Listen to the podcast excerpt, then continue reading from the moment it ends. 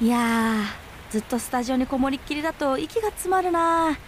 やっぱりたまにはスタジオ抜け出して森林浴するのも大事だな。うーん気持ちいい。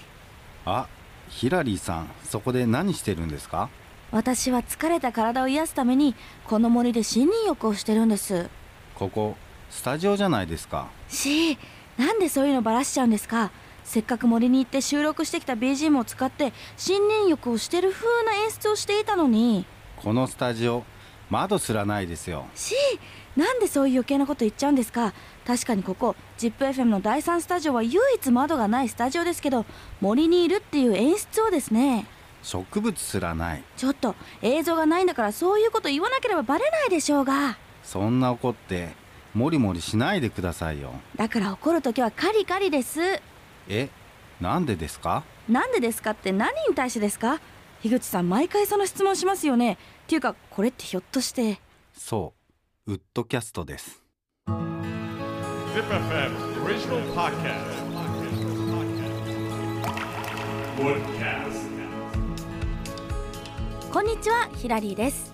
ウッディーラー代表の樋口正明です。ZIPFM オリジナルポッドキャストウッドキャストこの番組は森と人の距離を近づけるプロジェクトウッディーラーの樋口さんといつかツリーハウスを作ってみたい私ヒラリーがものづくりと森づくりをつなげる自然まみれのプログラム。ぜひ最後までお付き合いください。ということでオープニングのショートコントでも言いましたが第3回目は森ではなく ZIPFM のスタジオからお送りしています。僕は初めて ZIPFM さんにお邪魔したんですけど、はい、まあ、このスタジオは本当窓がないところですけどはい、そうですね。意外とねうん。スタジオのこの腰壁っていうの、うんうんうん。そこにはまあ外国の木ですけど、はい。まあ、板張りもしてあって、まあ、なんか雰囲気のいい感じのスタジオかなっていうふうに印象を持ちました。やっぱもうそういうのは職業病とかなんですかね。そのどっか行った時に木を見ちゃうそうそうそうそうそう。すぐへねー木を見つけると、うん。うんあれこれ何の木かなみたいな感じで。分かるもんなんですか？やっぱりまあそそこはまあ。わすごい。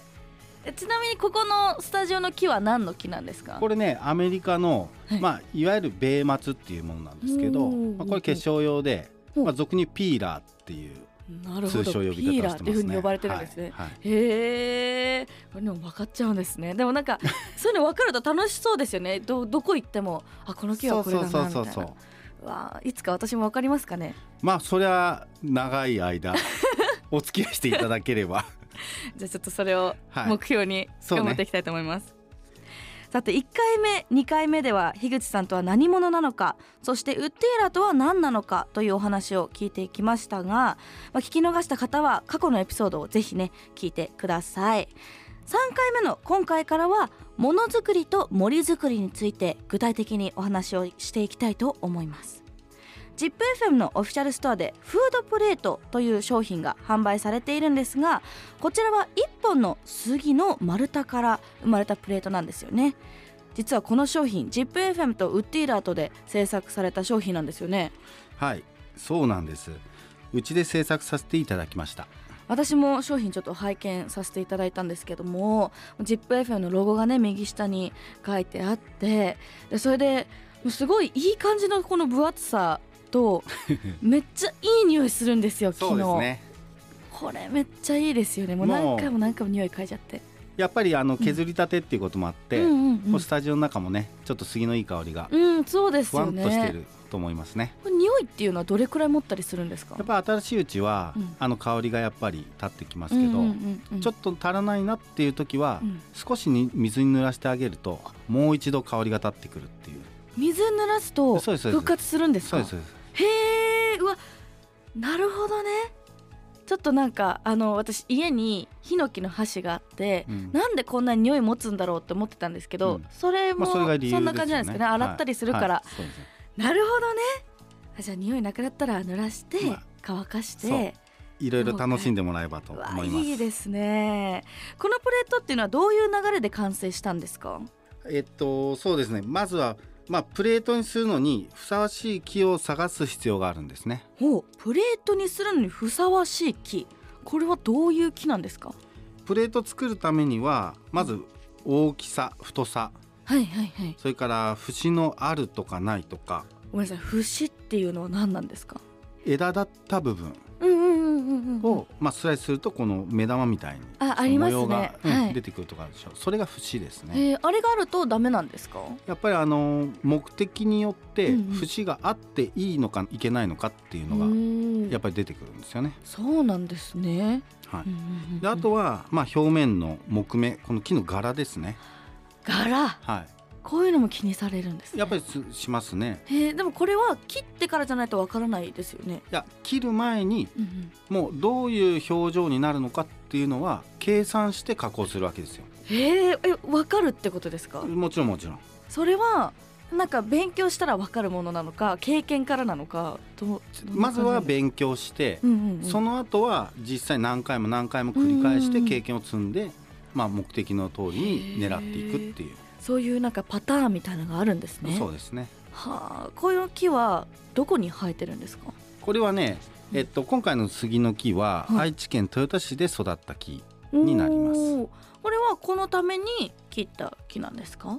えっとそうですね。ただまあ、うんうん。あのもともと何かに使うようにっていうことで、うんうんこちらで何本かね、うんうんうん。まあ、いわゆる原木っていうんですけども、はいはい、まあ、そういう用意しておいたものを、うん、まあ、今回はあのジップさんでっていうことで。ああじゃあええ。もともとあった木をちょっと見てあこれどうですか？みたいなうん。感じだったんですはいね。ご提案させていただいてます。へえこれなんか森林を伐採するって聞くとその私的にあんまりその良くないイメージっていうのがちょっとあるんですけど実際はどうなんですか？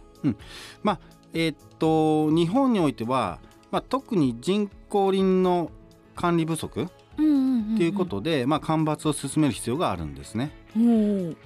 でまあ間伐っていうのは、まあ、いわゆる間引きっていうのかな。はいはいはいはい、まあっていうことをまあ間伐っていうたのがまあうん。一般的になります。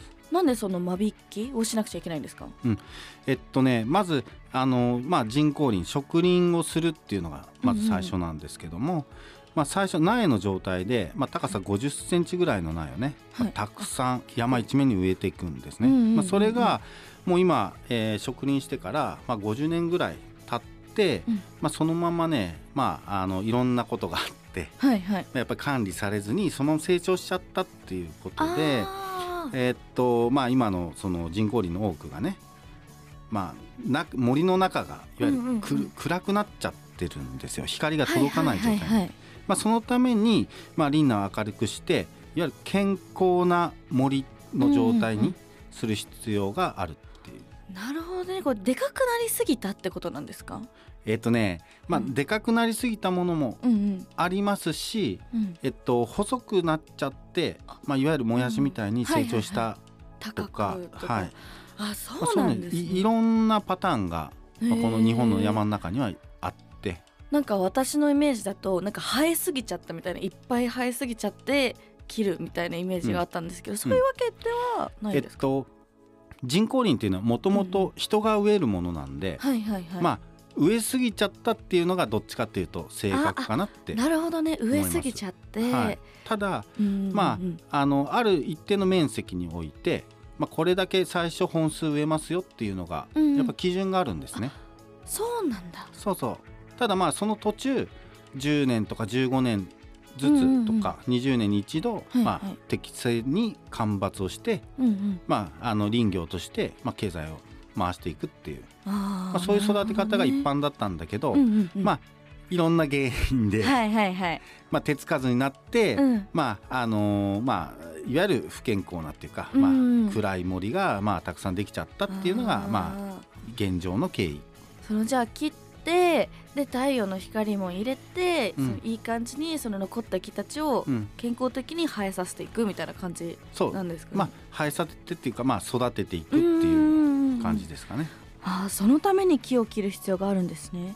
その切った木が間伐材っていう風に呼ばれるんですか？そうです。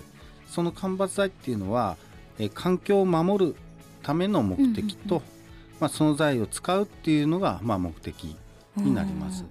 でもこの間伐材って言ってもいろんな種類の木がありますよねきっと。なんか、このフードプレートとかはこの太い木で作られてるんですよね、じゃあやっぱりこういう太い木が多いんですか？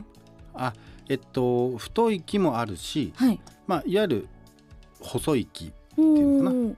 この細い木はどういうもので使われたりするんですか、えっとまあ細いといってもうんうんうん。直径で言うと、はい。まあ、18センチとか20センチぐらいのものははいはい。いわゆる家の住宅の柱に使われるっていうことそうがなんだ。多いです。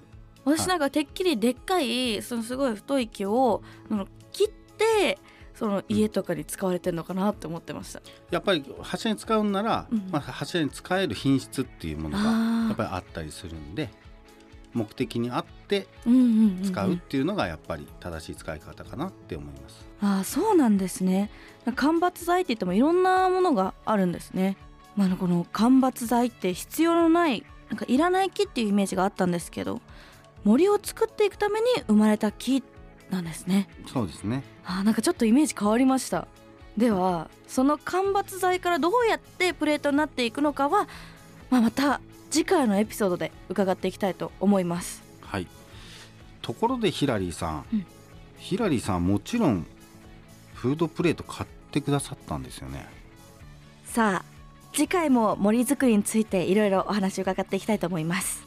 あれ？か買ってくれたんですか？次回もお楽しみに。